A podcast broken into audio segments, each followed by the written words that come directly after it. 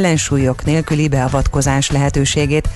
Kiemelik, a fenntartó kuratórium felhatalmazta magát, hogy munkáltatóként pályázat nélkül nevezhesse ki a rektor helyetteseket, továbbá ezeket a helyetteseket a szenátus egyetértése és pályázat nélkül legfeljebb egy év időtartamra az intézmény vezetői feladatkörrel is felruházhassa. Ha a kormány gazdaságvédő stratégiája nem változik, akkor 3-4 héten belül akár meg is triplázódhat a napi elhunyt esetszám, mondta a Ruzsvai Miklós víruskutató az RTL híradónak. A szakember szerint akár a tavaszihoz hasonló korlátozásokra is szükség lehet. Közben kiderült, hogy az első hullám magyar betegei közül sokan idegbántalmakkal küzdenek, továbbra is vannak légzési nehézségeik, vagy még mindig nem érzik az ízeket. Országosan 17 ambuláns mintavételi pont segíti az ingyenes tesztelést. Azoknak kérhet ide időpontot a házi orvos, akiknek a kontaktkutatás kapcsán szükséges a tesztelése, és a jelentkező tünet és panaszmentes. Az adott mintavételi ponton mentő dolgozók veszik le a mintát. A tesztelése várókat 30 perces időközökkel hívják be, a fél óra alatt maximum 15 ember jelenhet meg. A tesztelések 8 és 22 óra között zajlanak, mondta Rétvári Bence az emmi államtitkára. A boltokban, vendéglátóhelyeken kötelező az arcot eltakarni, és ha ez nem történik meg, mind a vásárló, mind a kereskedő megbüntethető. Kereskedőknek a következő 15 napban le kell cserélniük a figyelemfelhívó táblákat, írja a Blick. A helyi jegyző 1 millió forint bírságot is a nyakába akaszthat annak, aki figyelmezteti szóban és írásban is a vásárlókat, hogy hordják a maszkot, majd ennek hiányában mégis kiszolgálják a kuncsaftokat. Hatalmas összeget költ a Kreml madár ijesztésre. Az orosz parlament 170 millió forintnak megfelelő rubelt szavazott meg a háztetőn ücsörgő varjak elriasztására. A dokumentumban arról nincs információ, milyen módon kell elriasztani a melankolikus külsejű szárnyasokat. Az orosz nyelvű BBC szerint ennek lehet, hogy az az oka, hogy az elnöki dolgozó szoba ablaka rakpartra nyílik. Az egyik név nélküli forrás azt is elárulta, hogy szerinte légvédelmi okok állhatnak a háttérben, ugyanis bent a Kreml elzárt területén van egy helikopter leszállóhely. Korábban speciális zajkeltő berendezést, valamint héjákat és sólymokat használtak a madarak elriasztására. Ma sok napsütésre, kevés felhőre számíthatunk, esetleg a késő esti óráktól a délnyugati határszélen fordulhat elő zápor vagy zivatar. A délkeleti szél megerősödik, délután 24-29 fok várható, a hét első felében még kellemes nyárias idő lesz, azonban a hét közepétől már szélviharra és felhőszakadásra is számítani kell. A hírszerkesztőt, Szoller Andrát hallották, friss hírek legközelebb fél óra múlva. Budapest legfrissebb közlekedési hírei, itt a 90.9 jazz a fővárosban baleset történt a Hungária körúton a kacsó úti felüljáró felé a Hős utca után a külső sávban. Továbbá tart a helyszínen és a Helsinki úton kifelé a Csepeli átjáró után a külső sávban. Telítettek a sávok az M1-es és az M7-es autópálya közös bevezető szakaszán az Egér úttól és tovább a Budaörsi úton, az Erzsébet hídon Pestre, az M3-as autópálya bevezető szakaszán a Körvasút sori felüljárótól, a Hungária körgyűrűn és a Nagykörúton szakaszonként mindkét irányban, és erős a forgalom az Üllői úton befelé szakaszonként, a Weiss-Manfred út Korsai út útvonalon a Soroksári útig, a Soroksári úton befelé a Kín utcától, az M5-ös autópálya fővárosi szakaszán szintén befelé az autópiactól, valamint a Szerémi úton a Galvani utcától befelé. Baleset történt az m 0 autóúton a Megyeri híd felé vezető oldalon Maglót térségében a külső sávban. Nem működnek a jelzőlámpák ma 16 óráig a Boráros téren, a Közraktár utcánál, a Petőfi hídi lehajtónál és a Soroksári útnál karbantartás miatt. A forgalmat rendőrök irányítják valamint lezárták a 14. kerületben a Rózsavölgyi teret, a Szabács utca és a Szugló utca között, mert csatornát építenek. Nemes Szegi Dániel, BKK Info. A hírek után már is folytatódik a millás reggeli, itt a 90.9 jazz Következő műsorunkban termék megjelenítést hallhatnak.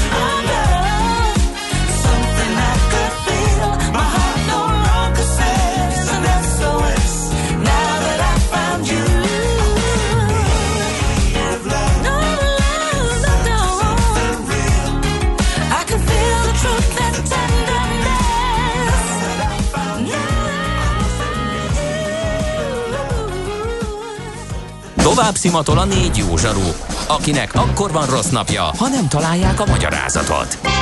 A francia kapcsolat a Wall Streetig vezet. Figyeljük a drótot, hogy lefüleljük a kábelt. Folytatódik a millás reggeli, a 90.9 Jazzy Rádió gazdasági mapetsója. A pénznek nincs szaga. Mi mégis szimatot fogtunk. A Millás reggeli főtámogatója a 20 éves Volvo Autogaléria Kft. Volvo Galéria Budapest. 20 éve szenvedélyünk a Volvo. Jó reggelt kívánunk, kedves hallgató közönség! Folytatódik a Millás reggeli a 90.9 Jazzy Rádion, Kántor Endrével. És Mihálovics Andrással. 0 30 20 10 9 0 9 SMS, WhatsApp és Viber számunk is ez jöhet egy kis közlekedés? Most mondjad akkor. Akkor mondom.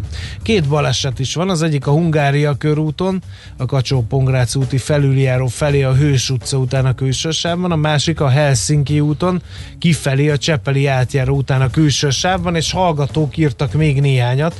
Az m 0 az M1-es felé az új Sziget-Szent Miklósi csomópontnál a felhajtón baleset kamion és BMW találkozott arra felé. Aztán rég nem látott sor az állatkerti korúton van idő üzenetet írni, írja egy másik hallgató. Egy órája, és most is a Blaha elesett a Rákóczi felől, de az üllő is sem kutya. És végül, de nem utolsó sorban, Uh, Hungária körút, Leelút Gyáli út a szokásosnál jobban járható, bár a kőbányai sarkon rendőr beszélget az úton állva, illetve egy költői kérdés, milyen jelzővel illetnénk azt a sofőrt, aki a két sávos körforgalomban keresztben állva adja az elsőbséget a behajtani vároknak. Én a medúzát javasolnám, mert agya biztosan nincs, írja a hallgató. Nem tudod, mi az üsző? Még sosem forgatta a látszatolót? Fogalmat sincs, milyen magas a dránka? Mihálovics gazda segít? Mihálovics gazda, a millás reggeli mezőgazdasági és élelmiszeripari magazinja azoknak, akik tudni szeretnék, hogy kerül a tönköly az asztalra. Mert a tehén nem szálmazsák, hogy megtömjük, ugye?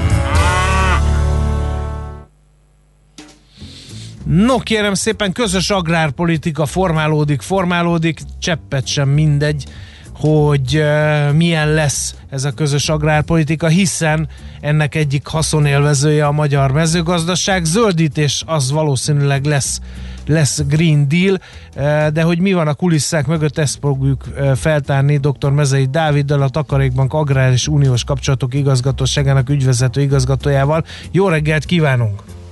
Jó reggelt kívánok, én is üdvözlöm szeretettel a hallgatókat. Igen. Az első kérdés, hogy van-e már egyáltalán uniós költségvetés, mert hogy az Európa Parlament még ezt nem fogadta el, amit az Európa Tanács már eldöntött. Ugye ez még mindig áll ez a helyzet?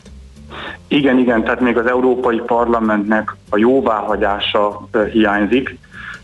Ez a jóváhagyás, ez egyáltalán nem behető biztosra, de az valószínűsíthető, hogy nem a közös agrárpolitika uh-huh lesz az egyik sarokköve ennek a megegyezésnek, nem Igen. az egyik legvitatottabb pont. Ilyenkor mi van egyébként, amikor még nincs új költségvetés, de már lejárt a régi? A mezőgazdasági támogatások akkor, akkor hogyan alakulnak egy ilyen helyzetben? Átmeneti szabályok vannak, átmeneti szabályok lesznek. A kérdés igazából az, hogy az átmeneti időszak az egy éves lesz, vagy pedig két éves uh-huh. lesz. A két év nyilván a tagállamoknak lenne kedvező, hiszen több idejük lenne a terveket, most már nem csak a vidékfejlesztés, hanem az első pillére vonatkozó terveket elfogadtatni a bizottsággal. Egy rövidebb időszaknál nyilván a bizottságnak a, az alkupozíciói lennének erősebbek, hiszen a tagállamokat szorítaná a határidő, hogy el kell fogadni a mhm. terveket, az új átmeneti szabályok lejárat után az új támogatásnak el kellene indulnia. No, a, a másik kérdés, hogy mik a kilátások, mert ugye az elhangzott, hogy nem a közös agrárpolitikát érintik, ha lesznek is változások. Ugye azt lehet te tudni, hogy a költségvetési mozgástere az Európai Uniónak szűkül, több okból is. Az egyik például az, hogy pont a britek miatt a befizető országok száma az lecsökken. Csökkentek-e az agrár támogatások, a direkt agrár támogatások? Csökkennek a, az, az agrártámogatások, az agrárpolitikának a büdzséje csökkenni fog, ha nem is nominális értelemben, de reál értelemben biztosan, de ez a csökkenés ez nem meghatározó. Most lehetne sorolni a számokat, de azt nem szeretném a hallgatókat itt milliárd eurókkal terhelni.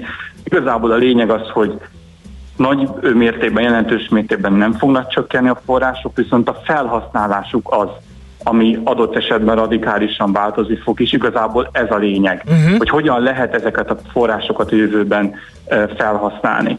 A agrárbüdzsé csökkenése a mérték igazából azért sem fontos, vagy azért sem annyira lényeges, mert egyébként a tagállam, legalábbis a második pillérben, a vidékfejlesztésben kipótolhatja ezt a csökkenést a tagállami költségvetésből, hogyha tudja és akarja. Uh-huh. Értem. No, akkor eh, ha az alaptámogatások meg a közvetlen támogatások nem csökkennek, akkor mi az az újdonság, amire viszont fel kell készülni a gazdálkodóknak, eh, mert azt veszem ki szavaiból, hogy, eh, hogy itt jön képbe ez a bizonyos Green Deal. A lényeg az, hogy abból a szempontból nem, talán nem túlzunk, hogy történelmi időket érünk, történelmi változásoknak lehetünk a tanúi, hogy az agrárpolitika gyakorlatilag elvesztette az önállóságát.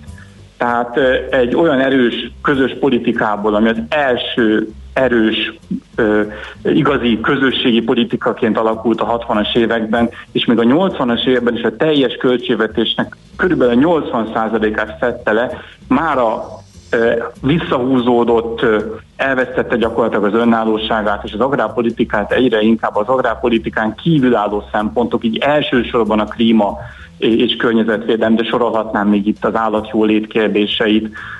Tehát ezek a külső szempontok határozzák meg, és a agrárpolitikai főigazgatóságot, az agrárfőigazgatóság az Európai Bizottságban egyre inkább elveszti az önállóságát, egyre inkább ezek a külső szempontok fognak dominálni, és ennek a megtestesítője tulajdonképpen a Green Deal, azaz magyar nyelvre lefordítva az úgynevezett zöld megállapodás. Uh-huh.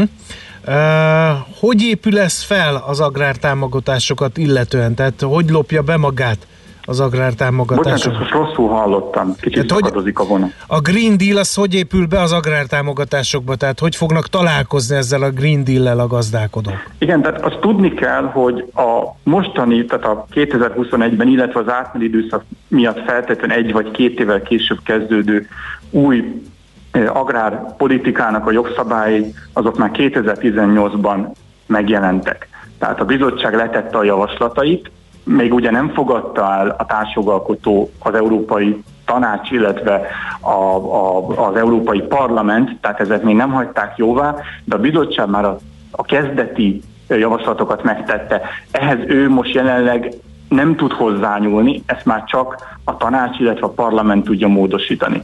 Viszont időközben új bizottság állt fel, és az új Európai Bizottságnak a központi politikai program meghatározó úgy zászlóshajós projektje lett a Green Deal, a zöld megállapodás, és ezt úgy fogják tudni, vagy úgy akarják minden jel szerint a tagállamokon is keresztül vinni, érvényesíteni, hogy majd ahogy már korábban beszéltem, ez a bizonyos közös stratégiai terv, tehát a területalapú mhm. támogatások uh-huh. és a vidékfejlesztések programját a jóváhagyásánál fogják a tagállamokon számon kérni ezeket a, a, a követel, követelményeket, újfajta kötelezettségeket. Magyarul addig nem fogják jóváhagyni ezeket a terveket, feltehetően, ameddig nem látják a biztosítékát annak, hogy a tagállam végrehajtja a zöld megállapodásnak a célkitűzéseit, uh-huh amelyek ugye radikális üvegházhatású gázkibocsátás csökkenés, műtrágya felhasználás csökkenés, növényvédőszer csökkenés, a másik oldalon pedig a biodiverzitás programnak a végrehajtása, tehát például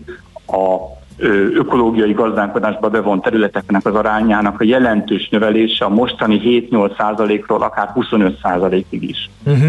E, ambiciózus célokról van szó, de rengeteg pénz áll rendelkezésre. A, az agrártámogatások 40 százalékát kell e, zöld célokra fordítani. E, a kérdés, hogy hogy fogják ezt igénybe venni a gazdálkodók? Itt is van azért egy kis csavar a történetben, mert eddig 30%-ot kellett, legalábbis a vidékfejlesztésben már 30%-ot kellett klíma és környezetvédelmi célkidűzésekre együttesen fordítani, és a bizottság eddig is egyébként klíma és környezetvédelmi uh-huh. célkidűzésekről beszélt összességében. Azonban a nyári költségvetési alkuban bekerült egy olyan passzus, ami szerint immár ugye 40%-ot kell zöld célokra fordítani, de ezek a zöld célok kifejezetten csak a klíma célokat jelenti. Tehát a környezetvédelem szó onnan kikerült, és hogyha minden jeleszek szerint arra mutat, hogy a környezetvédelmet még külön költségvetési forrásokként értelmezi az Európai Bizottság. Nem tudjuk, hogy ezt hogy fogják ezt a kettő cégkitűzést külön választani, de ez azt jelenti, hogy a 40%-on felül még további 10-15-20, nem tudjuk mennyi ö, ö, százaléknyi forrás kell majd elkülöníteni, kifejezetten csak környezetvédelmi célokra. Itt feltehetően elsősorban ilyen biodiverzitás megőrzés, fejlesztésről uh-huh. beszélünk, tehát most mondjuk azt, hogy a jelenlegi agrárkörnyezetgazdálkodási programok jelentős része ide tartozhat uh-huh, majd, uh-huh. de ezekről még nem tudjuk a részleteket. Igen, volt már korábban is ilyen törekvés az agrártámogatásokon keresztül, hogy hozzájáruljanak a gazdálkodók is a, a környezet és természetvédelemhez, ez volt a zöldítés. Ezt nagyon egyszerűen lehetett teljesíteni, ugaroltatással, mindenféle védősávok, vagy olyan növényeknek az ültetésével, telepítésével, amelyek úgymond környezetvédelmi célokat használtak. Ezt a, ezeket a mostani előírásokat, ami, ahogy, ahogy ön is fogalmaz, kimondottan a klímavédelmet célozzák, Igen. ezt is ilyen egyszerűen lehet majd teljesíteni a gyakorlatban? Ez most fog kialakulni a következő időszak alkotozásainak a központjában ez a kérdés áll, hogy ezt hogyan lehet majd teljesíteni. Hogyan lehet mondjuk azt teljesíteni, hogy a tagállam 2030-ra eléri azt, hogy a növényvédőszereknek a használata, illetve a növényvédőszer használat kockázat, mert itt is különböző fogalmazások vannak a tervezetekben, ez mondjuk 50%-kal csökkenjen. Kérdés az, hogy milyen bázisról. Tehát még uh-huh. az mhm. sincs tisztázva, hogy milyennek a bázisa. Mert ha mondjuk ennek a bázisa az üvegházhatású gázkibocsátás csökkentéshez hasonlóan mondjuk 1990 lenne, akkor azt gondolom Magyarországon ez akár nem is jelentene olyan különösebben nagy gondot. Tehát nincs még a teljes viszonyrendszer sincsen tisztázva, tehát nincs tisztázva a bázis, nincs tisztázva hogy pontosan miről beszélünk. Ami viszont biztos, és ami már most kirajzolódik ez ebből az intézkedésből, tehát hogyha korábban felsorolt intézkedéseket összevetjük, hogy mi, az, mi ebben a közös, mi az a e, legkisebb közös többszörös, amire, legkisebb közös nevező, amire ezeket az intézkedéseket lehet hozni, akkor azt látszik, hogy alapvetően az Európai Bizottság csökkenteni akarja az európai mezőgazdaság kibocsátását mennyiségi szempontból, uh-huh. méghozzá radikálisan.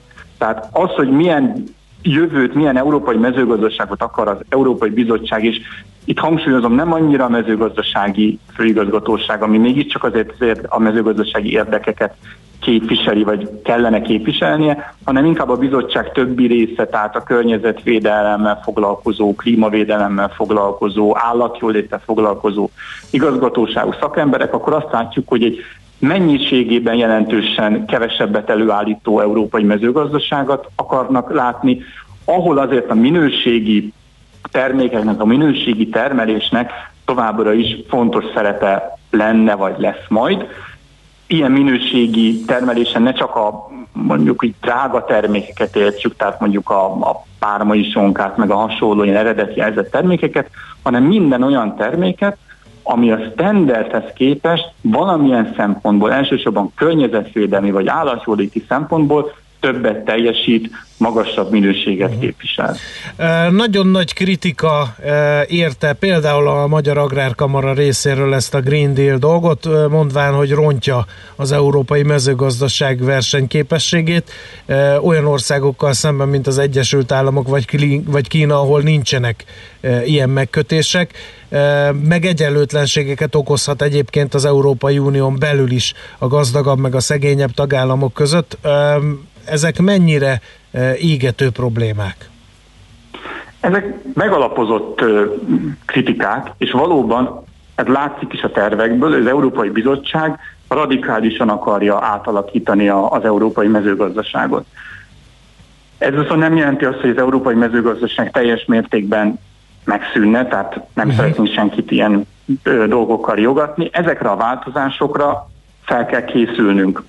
Fel kell készülnünk arra, hogy magasabb minőségi termékeket állítsunk elő. Ez egyébként a magyar agrárpolitikának, tehát a kormánynak is ez a célja, hogy minél több hozzáadott értéket állítsanak elő a gazdák, minél magasabb legyen a hozzáadott értéknek az aránya, és bizony ez a magasabb hozzáadott érték, ez, ez ebben a különböző minőségi termékekben eh, érhetők tetten, de mondhatok még egy példát, szántóföldi növénytermesztésben, például a vetőmag előállításban, vagy a szántóföldi zöldségtermesztésben, vagy ha ágazatokat nézzünk, akkor a kertészeti kultúrában. Ez mind-mind megtalálható a magyar agrárpolitika célkitűzései között is. Uh-huh.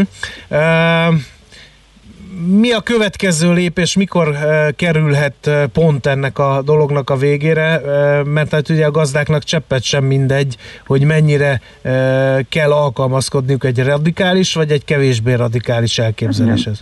Hát itt visszakanyarodnék a, a beszélgetés elején az átmeneti időszakra, tehát mindenképpen az lenne az érdeke a magyar gazdáknak, az intézményrendszernek is, hogy több felkészülési időt kapjanak az új agrárpolitikára, tehát legalább két éves legyen ez az átmeneti ö, időszak.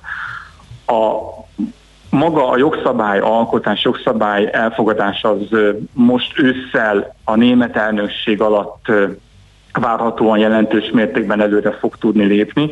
Nem kis mértékben annak köszönhető, hogy azért a német olyan tagállam kezében van most a soros elnöki pozíció, amely jelentős lobbyerővel rendelkezik, tehát Németország irányítja most a tárgyalásokat. Októberre terveznek egy általános elvi eh, politikai megállapodást, ez ilyen csúnya angol kifejezés, a general approach-nak hívják, uh-huh. tehát azt tervezik a németek, hogy októberben ezt az agrárminiszteri tanácson el fogják tudni fogadtatni. Ez azért még mindig nem jelent részletes jogszabályszöveget, ami alapján egyébként a tagállamok el tudják kezdeni a terveket előkészíteni. Tehát itt az lenne a fontos, hogy részletes jogszabályszövegek jöjjenek ki. A tagállamok tudják azt, hogy mi alapján tudjanak tervezni.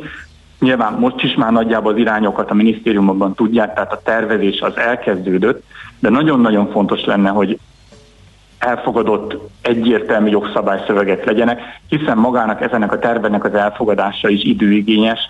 Én úgy becsülöm, hogy azért legalább egy év kell ahhoz, hogy egy-egy ilyen területalapú támogatás és vidékfejlesztési támogatást is magába foglaló programot az Európai Bizottság jóvá adjon. Jó, hát folytatásra következik ennek a történetnek is. Köszönjük szépen az ízelítőt, mert elgondolkodtató volt. Jó munkát, szép napot kívánunk! Köszönöm szépen, köszönöm mindenkinek, jó napot kívánok, szép napot kívánok! Dr. Mezei Dáviddal a Takarékbank Agrár és Uniós Kapcsolatok Igazgatóságának ügyvezető igazgatójával beszélgettünk, hogy milyen lehet a közös európai agrárpolitika jövője. Mihálovics gazda most felpattant egy kultivátorra, utána néz a kocaforgónak, de a jövő héten megint segít tapintással meghatározni, hány mikron a gyapjú. Hoci a pipát meg a bőrcsizmát. Most már aztán gazdálkodjunk a rézangyalát.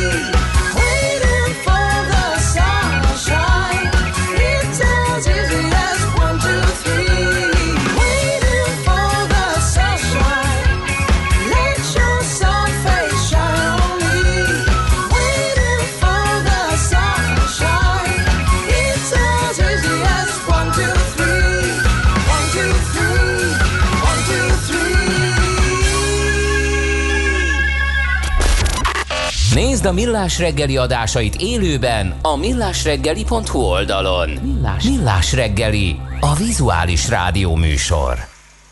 Műsorunkban termék megjelenítést hallhattak. Reklám Zöld hétvége a Hyundai márka kereskedésekben október 2-án és 3-án. Válts velünk akár már ma elektromos autóra, és próbáld ki a Hyundai zöld modelljeit, amelyek állami támogatással akár 8 millió 499 ezer forinttól készletről azonnal elvihetőek. Elektromos kona most fali töltővel. Ne feledd, október 2-án és 3-án zöld hétvége a Hyundai-nál. További részletek a www.hyundai.hu oldalon. A fény fontos része életünknek, ezért a mesterséges világítást is érdemes körültekintően kialakítanunk környezetünkben. Mi a Lumenetnél minden nap azon dolgozunk, hogy olyan autó, lakás és irodavilágítási termékeket kínáljunk, amelyek a legigényesebb elvárásoknak is megfelelnek. Látogasson el most a lumenet.hu per Jazzy oldalra az extra kedvezményért. Prémium világítás technikai termékek, könnyed vásárlás, professzionális kiszolgálás. Lumenet. A világítás itt kezdődik. Reklámot hallottak. Rövid hírek a 90.9 Jazzin. Meghosszabbítják a hiteltörlesztési moratóriumot. A gazdaságvédelmi operatív törzs döntése értelmében a gyermeket nevelő szülők, a nyugdíjasok, a munkanélküliek és a közfoglalkoztatottak számára további hat hónappal automatikusan meghosszabbodik a moratórium lehetősége. A védőernyő marad a vállalkozások felett is, de a hat hónapos hosszabbítást nekik kell kezdeményezniük, írja a világgazdaság. A bankok azoknak a cégeknek kötelesek megadni a prolongálás lehetőségét, amelyek igazolják, hogy a koronavírus válság nyomán több mint 25%-kal esetben esett a bevételük. Átlagosan 3-400 ezer forint közötti nettó fizetést kérnek állásinterjúkon a hazai fehér galléros munkavállalók, írja a G7 a Dream Jobs friss kutatására hivatkozva. alap szerint a pályakezdők nettó 220-280 ezer, a 20 évnél régebb óta dolgozók 487-730 ezer forintos fizetést is kérnek álláskereséskor. Elkészült Magyarország mesterséges intelligencia stratégiája. Ennek célja, hogy minél többen ismerjék meg a technológiát, és 2030-ig egy millióan találjanak maguknak magasabb hozzáadott értékű mesterséges intelligenciát használó munkakört. A tervek szerint 100 ezer emberrel úgynevezett alapozó kurzuson ismertetnék meg a mesterséges intelligenciát. Több heti árcsökkenés után a következő napokban várhatóan emelkedésbe kezdenek az árak a magyarországi benzinkutakon. A Brent típusú olajára ugyanis jócskán megindult felfelé, a hét elején még csak 39 dollár körül mozgott a hordonkénti ár, péntekre viszont felemelkedett egészen 43 dollár fölé. Eközben a forint is gyengül. Tegnap este letartóztattak egy nőt az amerikai-kanadai határnál, aki a gyanú szerint levélben küldött mérget a Fehérházba. A nőt Buffalo mellett vették őrizetbe, amikor fegyverrel a kezében akart belépni az Egyesült Államokba. A Ricint szombaton küldték levélben, amelyet Kanadában adtak fel, a levél címzetje pedig Donald Trump amerikai elnök volt. Véget ért az olasz választások első napja. Este 7 óráig a szavazásra jogosultak valamivel kevesebb, mint 30%-a járult az urnákhoz. A hét tartományt érintő regionális választáson legtöbben az északi Valdaosztában és Toszkánában szavaztak, a legkevesebben Szicíliában, ahol csak népszavazást tartanak. A hétfői urnazárást követően közlik majd az első exit poll eredményeket. Jövőre Benyovszki Móricz emlékévet tartanak a felfedező katona író születése 280. és halála 235. évfordulója alkalmából. Benyovszki az egyik leghíresebb magyar világutazó, hajós és katona 1741. szeptember 20-án született, a több hadszínteret és szibériai fogságot is megjárt Benyovszki, 1774-ben szállt partra Madagaszkáron, ahol 1776-ban állítólag királyjá választották. Ma sok napsütésre, kevés felhőre számíthatunk, esetleg a késő esti óráktól a délnyugati határszélen fordulhat elő zápor vagy zivatar, a délkeleti szél megerősödik, délután 24-29 fok várható. A hírszerkesztőt, Czoller Andrát hallották, friss hírek legközelebb fél óra múlva. Budapest legfrissebb közlekedési hírei, itt a 90.9 jazz a fővárosban baleset nehezíti a közlekedést a Hungária körúton a kacsó úti felüljáró felé a Hős utca után a külső sávban. Azonban már befejezték a helyszínelést a Helsinki úton kifelé a Csepeli átjáró után a külső sávban. Erős a forgalom az Erzsébet hídon és a Margit hídon Pestre, a Hungária körgyűrűn és a Nagykörúton szakaszonként mindkét irányban, a Rákóczi úton, a Szélkálmán térre vezető utakon, a Budai alsórakparton a Margit hídnál délre, valamint a Petőfi hídnál északra, és a Pesti alsórakparton a Szent István parktól déli irányban. A járványveszély miatt mától a metroállomásokon és a megállók területén kötelező az arcot maszkkal elfedni, illetve a BKK járatain is kizárólag maszkban lehet utazni. Nem működnek a jelzőlámpák ma 16 óráig a Boráros téren, a Közraktár utcánál, a Petőfi hídi lehajtónál és a Soroksári útnál karbantartás miatt valamint a 14. kerületben az Erzsébet királyné útján kifelé a Lőcsei út előtt útszűkületre számítsanak épületkarbantartás miatt. Nemes Szegi Dániel, BKK Info. A hírek után már is folytatódik a millás reggeli, itt a 90.9 jazz Következő műsorunkban termék megjelenítést hallhatnak. Kősdei és pénzügyi hírek a 90.9 jazz az Equilor befektetési ZRT szakértőjétől. Equilor, 30 éve a befektetések szakértője. A vonalban itt van velünk Vavreg Zsolt, lakossági üzletek igazgató. Zsolt, az egész stáb ide begyűlt a stúdióba és a szavaidon csüng. Itt volt mindenki, a technikai személyzet, a technikai igazgató, és arra vártak, hogy mondj valamit, ami, ami biztatja őket. Egy jó egy technikai elemzést. Egy jó technikában, már csak a technikában bízunk, tehát ott tartunk. Sok jóról nem tudok beszámolni, tehát óriási esésben van a Budapesti értéktőzsde indexe, 613 pontos mínuszt látunk. Elsősorban az OTP az, amelyik uh-huh. nagy mértékben esett. 10 forinton nyitott, 9995 forinton, de aztán pillanatok alatt 9400 Akkor nem fogta meg ez a 10 ezres ellenállás, amit nem, itt mondtak. Nem, Egy nem, darabig pattogott róla vissza, de most már igen, áttört. Igen, tehát a nyitóba átütötte, és utána pedig elindult lefelé szerintem rengeteg, ugye technikailag, székailag is ez egy fontos uh, szint volt, és hát lefutott egészen 9400-ig, most egy kicsit konszolidálódni látszik, 9700 forinton volt az utolsó kötés, 3%-os esés. A forgalom is nagy, mert akkor tényleg komolyan komolyan kell venni. Tehát már közel 3 milliárd forint csak az OTP-ből a forgalom. Tehát, hát ugye, és az OTP az ilyen 38 százalék, vagy mennyi bux kosárban, úgyhogy akkor ez nagyjából az irány az biztos Meg a nagy forgalomban esés az azért sok mindent elmond a kilátásairól. Igen. Kérdéses, hogy mi lesz a, a nap végén. De uh-huh. az a baj ilyen szempontból, hogy a, a nemzetközi piacok is esnek, tehát ugye ez nem Aha. csak egyedi sztoria a magyar, mondjuk itt az OTP-nél a hitel moratórium meghosszabbítása lehet az egyik indok, ami ami egy kicsit lefelé nyomja az árat, ha bár ez már ugye be volt lengetve, tudtuk, hogy lesz valami.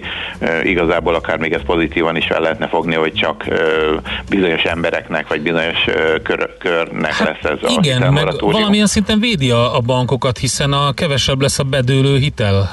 Ez, Így ez... van, de mondjuk ilyen bevételük meg nem uh-huh. annyira lesz látni, a bevétel az eltolódik. Most éppen megnéztem, hogy az, a második negyedében azért még az OTP-nek, amikor ma ugye a hitelmoratórium uh-huh. tartott, akkor még azért elég szép eredménye volt a, a második negyedében. Hát nem tudom, meglátjuk, de, de biztos azért ez neki is gondot okoz ezt végigvinni, tehát maga, maga a procedúra kiválasztani, hogy ez ki uh-huh. jogosult, ki nem, mert szerintem, hogyha jól emlékszem, de ezeket a kérdéseket nem nagyon szokták feltenni egy hitel bírálatkor, hogy van egy gyereke, meg közalkalmazott-e, vagy, vagy lehet, hogy néha felteszik, de, de nem jellemző, tehát nem a kötelező anyja neve és a születési hely mögött van az, ezek a különböző rubrikák, tehát ez mindenképpen egy újabb procedúra a banknak, egy újabb feladat, meglátjuk, tehát egyelőre mondom eléggé ütik. Az OTP eset a legnagyobbat, tehát 3%-ot, a MOL az fél százaléka van lejjebb 1622 forinton, a Richter 1,4%-ot esett 6510 forintig, az M-Telekom az 0,7%-ot esett 366 forintig, tehát ezek viszonylag MOL is, a M-Telekom viszonylag jól tartja uh-huh. magát, az OTP az, amelyik uh-huh. leginkább megszenvedi egyelőre az esést. És a forint? Hát a forint is gyengül, tehát ha már, ha már lúd legyen kövér, a forint is 61 fölött vagyunk, 61, 40, 61, 60, tehát a forint is elindult a gyengülés útján. Egyelőre nem, nem sok jó hírről tudok beszámolni, csak bizakodni tudunk, hogy azért konszolidálódik egy kicsit a helyzet a nap folyamán. A kitekintünk a Európára, azt látjuk, hogy a DAX az 269 pont mínuszban, a többi európai index is elég nagyot esett, az osztrák index, amelyik eddig is ugye alul teljesítő volt, a legrosszabb teljesítő index volt a, a világon, az tovább esik, tehát ők se tudtak egy előre talpra állni, tehát ezek, ezek nem annyira jó hírek, a FUCI is 2%-os mínuszban, 125 pontos mínuszban, a francia index szintén 1,8%-ban, tehát és hát a futures is délután azt prognosztizálják, hogy a tengeren túlon is esni fognak az indexek, ilyen egy másfél százalékos mínusz uh-huh. láttam legutóbb. Oké, okay, figyeljük akkor, hogy mi történik. Hát, hát akkor... kapaszkodunk, így meg kamillázunk, nem így nagyon van. lehet más csinálni. Köszönjük Igen. szépen! Köszönöm szépen, sziasztok! Szia, szia! Vavreg Zsoltal beszélgettünk, lakossági üzletág igazgatóval a Budapesti értéktősdéről. Mint elmondta, a Bux elég jelentős esésben, jó nagy forgalomban, főleg az OTP mínuszának köszönhetően. Tőzsdei és pénzügyi híreket hallottak a 90.9 jazz az Equilor befektetési ZRT szakértőjétől. Equilor, 30 éve a befektetések szakértője.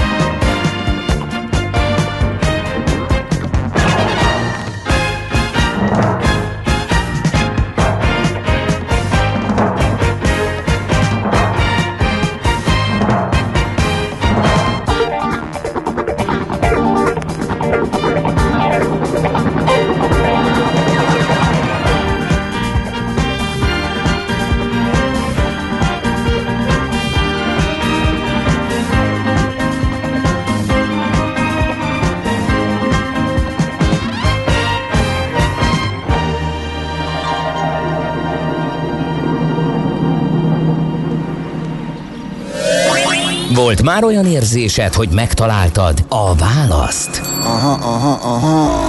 Heuréka élmény. Jövő kutatás a millás reggeliben. Csak jövő időben beszélünk.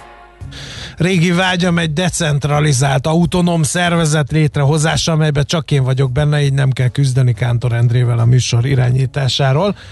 Val helyett és kapcsolatban. Ennél azért ilyen lényegesen sokkal komolyabb témáról fogunk beszélgetni.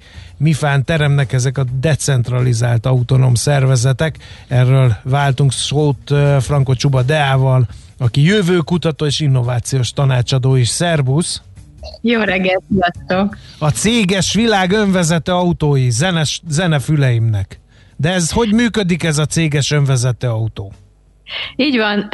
A DAO-k, a decentralizált autonóm szervezetek, talán mondhatjuk úgy, hogy a céges világ egy legradikálisabb jövő vízióját vetítik előre, ahol a tervek szerint a technológia segítségével olyan szervezeteket tudunk létrehozni, amik önállóan, automatizált módon működnek. Tulajdonképpen egy szoftver irányítja a szervezetet az igazgató tanács helyett. Ez kell nekünk.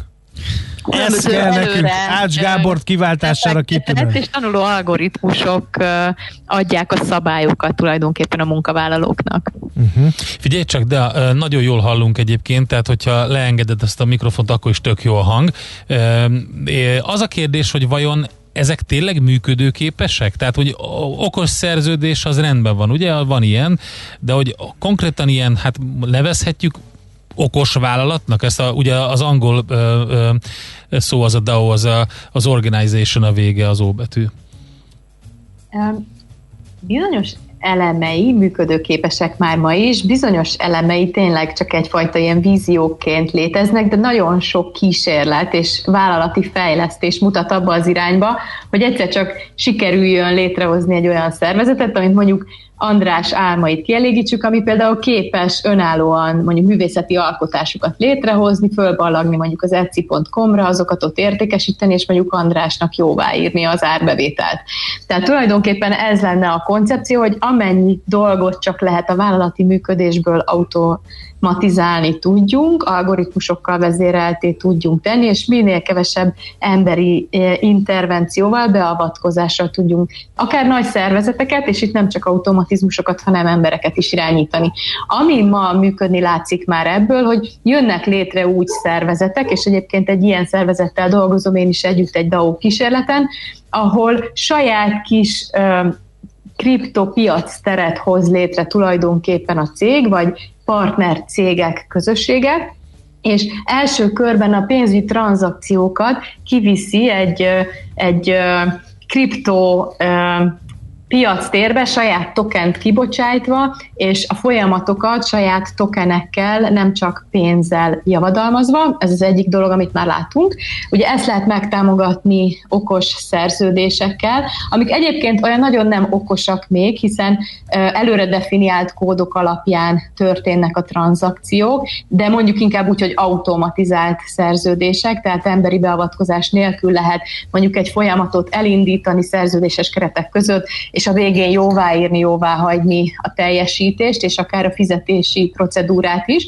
És amit látunk, hogy egy-egy részterület automatizálása már elindult. Tehát például mondjuk marketing folyamatok esetében olyan részfolyamatokat lehet automatizálni, hogy mielőtt egy kampányt elindítunk, ne embereknek kelljen végigfutni, hogy a piacon hol lehet, melyik platformokon lehet a legjobb ajánlatokkal a leghatékonyabb kampányt elindítani, hanem ezt már algoritmusok megtehessék, vagy például egy-egy projektre a tehetségeket algoritmizált módon tudjuk megtalálni, és akár projekt eseti jelleggel bevonni őket egy-egy munkába. Tehát ami ma történik, hogy ennek a nagy jövőbeli DAO decentralizált autonóm szervezet víziónak kis részegységei fejlődnek különböző piacokon, különböző szegmensekben a vállalaton belül, a HR automatizációval, a sales automatizációval, a pénzügyek egy részének automatizálásával, és ezek mutatnak abba az irányba, hogy könnyen lehet, hogy a jövő szervezete tényleg össze tud majd állni úgy, hogy gyakorlatilag ezek az algoritmusok és automatizált rendszerek kapaszkodnak össze egy tényleg önállóan működni képes szervezetté. Mihez kezd ez a rendszer az emberi gyarlósággal? Ez jutott eszembe, miközben téged hallgatnak. A lógósokkal, a túlbuzgósokkal, a mószerolósokkal, és a többi, és a többi, és a többi.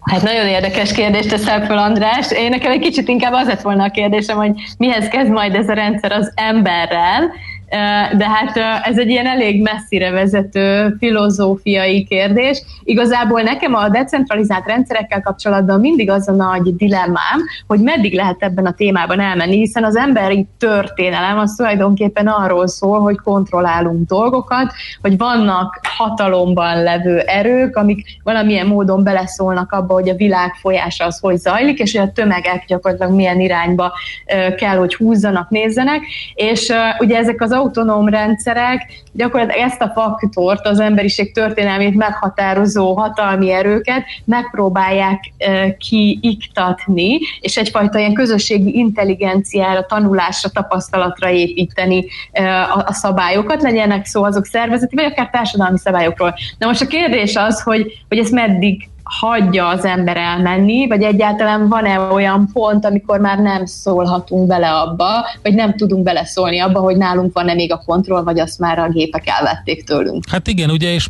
az a kérdés, hogy hogy működik mondjuk két ilyen DAO, vagy két ilyen DAO alszervezet, mert az jut eszembe az a két algoritmus, akik elkezdtek beszélgetni egymással, kitaláltak egy saját nyelvet, aztán utána meg lezárták magukat, mert úgy megbeszélték, hogy lényegében nincs értelme a létezésüknek, és akkor ennyi a történet, de azt, azt, azt tetszik nekem mondjuk, hogy, hogy maga a szervezet az rájön arra, most nagyon lebutítom a, a direkt, direkt nem a blockchain alapú főkönyvekről, meg az ilyenekről, hogy az rájön arra, hogy neki szüksége van mondjuk egy munkatársra, vagy szüksége van mondjuk, mit tudom én, egy, egy számlára, és az meg tudja kötni mondjuk úgy azt a szerződést azzal a bankkal, hogy nincs is emberi beavatkozás, és számlát tud nyitni, és mind a két algoritmus tudja, hogy a másiknak mire van szüksége, és ez megtörténik anélkül, hogy én nekem bármit is kéne csinálnom ezzel a szervezettel. Tehát ez a része, ezt érthető. De a többi, hogy mondjuk mit tudom én, egy, egy logó kell a cégnek, és akkor ezt így kiválasztja egy algoritmus, egy másik megrajzolja, az egyik megmondja, hogy ez ennyibe kerül, akkor az kifizeti. Tehát ez egy kicsit érdekes, hogy én csak egy SMS-t kapok róla, hogy most fizettem ki 350 ezer forintot, és, mi van, és ha nem, nem tetszik. tetszik. Nem tetszik az, igen, ez is tetszik.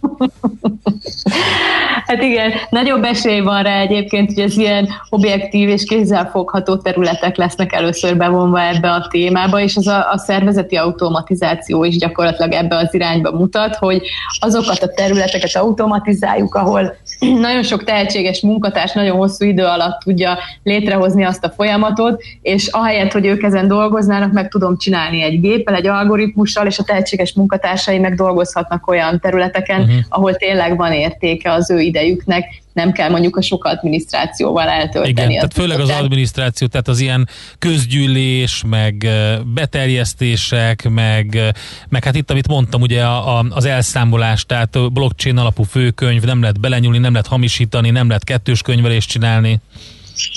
Pontosan így van, vagy a szerződések, vagy tényleg ebben benne van az is, hogy árajánlatokat kérni mondjuk egy kampányra, uh-huh. különböző digitális platformoktól, vagy, vagy én a HR területen látok óriási lehetőségeket ebben, hogy az embereknek akár az onboarding az új munkatársaknak nem csak a megtalálása, hanem a beépítése a szervezetbe, a mindenféle szerződéses adminisztratív feladatoktól elkezdve, akár az ő tréningjük, az nem kell, hogy emberi interakcióval történjen, hiszen viszonylag standard folyamatokról beszélünk, vagy ha nem standardok, akkor is nagyon könnyen tanulható egy, egy tanulóalgoritmus számára.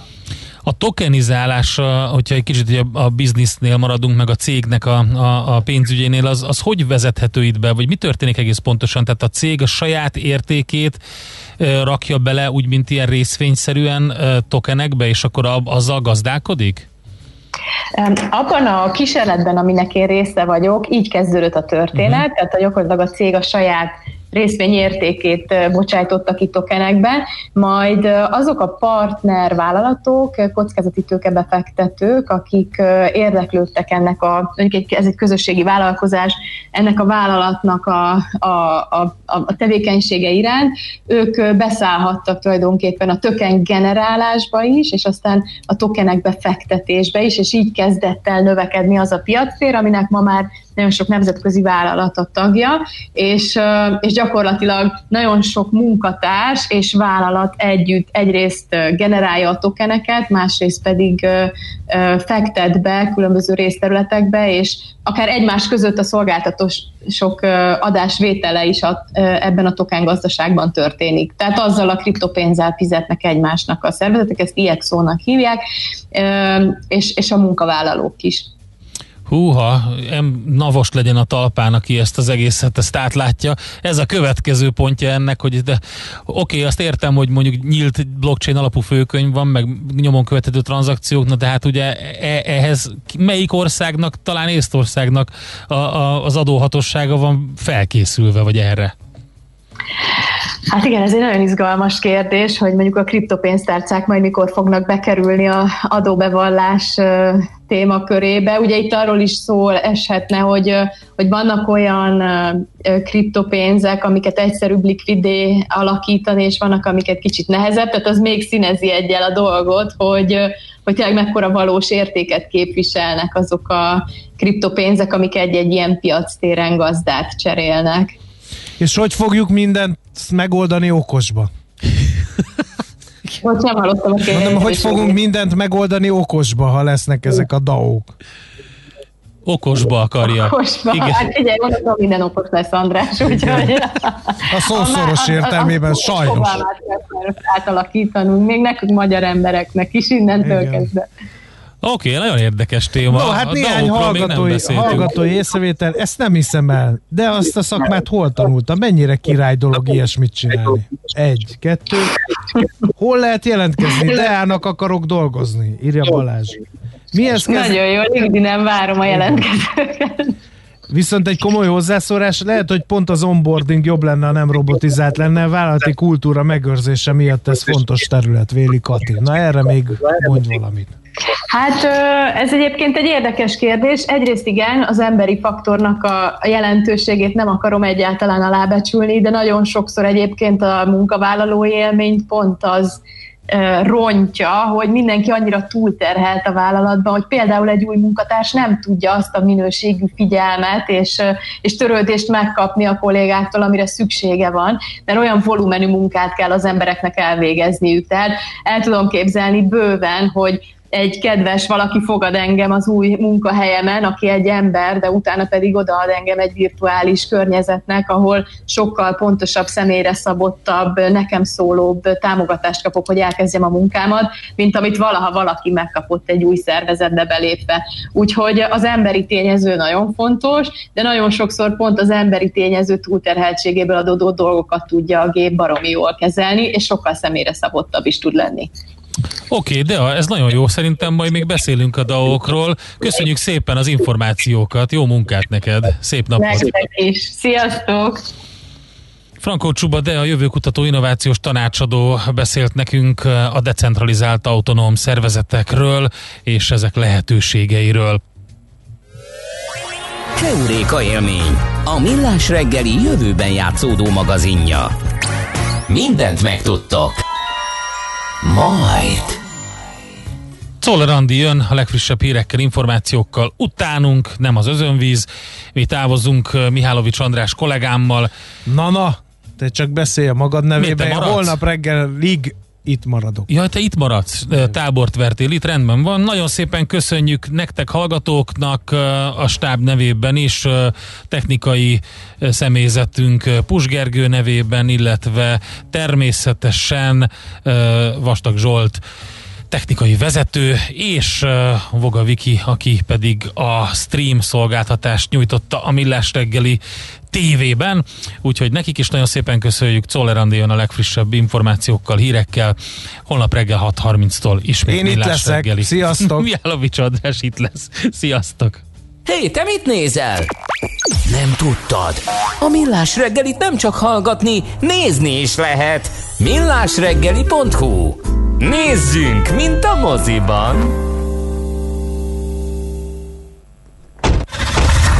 Már a véget ért ugyan a műszak, a szolgálat azonban mindig tart, mert minden lében négy kanál. Holnap reggel újra megtöltjük a kávés bögréket, beleharapunk a fánkba és kinyitjuk az aktákat. Addig is, keressetek minket az arcaktákban, a közösségi oldalunkon. A mai adás podcastjét pedig holnapunkon. Millás reggeli, a 90.9 Jazzy Rádió gazdasági Muppet show-ja. Ha csak egy műsorra van időd idén, tégy róla, hogy ez legyen az. Csak egy dolog lenne még. A Millás reggeli főtámogatója a 20 éves Volvo Autogaléria Kft. Volvo Galéria Budapest. 20 éve szenvedélyünk a Volvo. Műsorunkban termék megjelenítést hallhattak. Éppen külföldre készülsz vállalkozásoddal? Szeretnéd tudni hol, hogyan és mennyit kell adózni? Ismerd meg a világországainak adózási sajátosságait a Millás reggeli világjáró adó rovatával minden hétfőn reggel 8 és fél 9 között. Az adóvilág rovat támogatója a BDO Magyarország Kft. Könyvvizsgálat, könyvelés, adótanácsadás. Mert semmi sem biztos, csak az adó. Valahol még az sem. Reklám. Pályázzon október 14-ig a Tesco támogatására. Az áruházlánc 8. alkalommal hirdeti meg az Ön választ mi segítünk pályázatot, ahol a jelentkezők országosan több mint 43 millió forintot nyerhetnek el ötleteik megvalósításához. További információért látogasson el a tesco.hu per közösség weboldalra. Tesco. Komolyan foglalkoztat, hogy elektromos autóra válts, csak éppen mindig van egy de. Ismerd meg az új Renault Zoe-t, amely akár 395 km valós hatótávval vár. No meg akár két és fél millió forint állami, plusz egyes Zoe verzióknál másfél millió forint Renault támogatással. Ugye, hogy egyre kevesebb a de? Próbáld ki az új Zoe-t. Várunk már a kereskedésünkben. Gyere el és próbáld ki az új Zoét a Carnet Renault Budakalászi, Délpesti és Keletpesti szalonjaiban, vagy foglalj időpontot a www.carnet.hu per Renault weboldalon. Reklámot hallottak.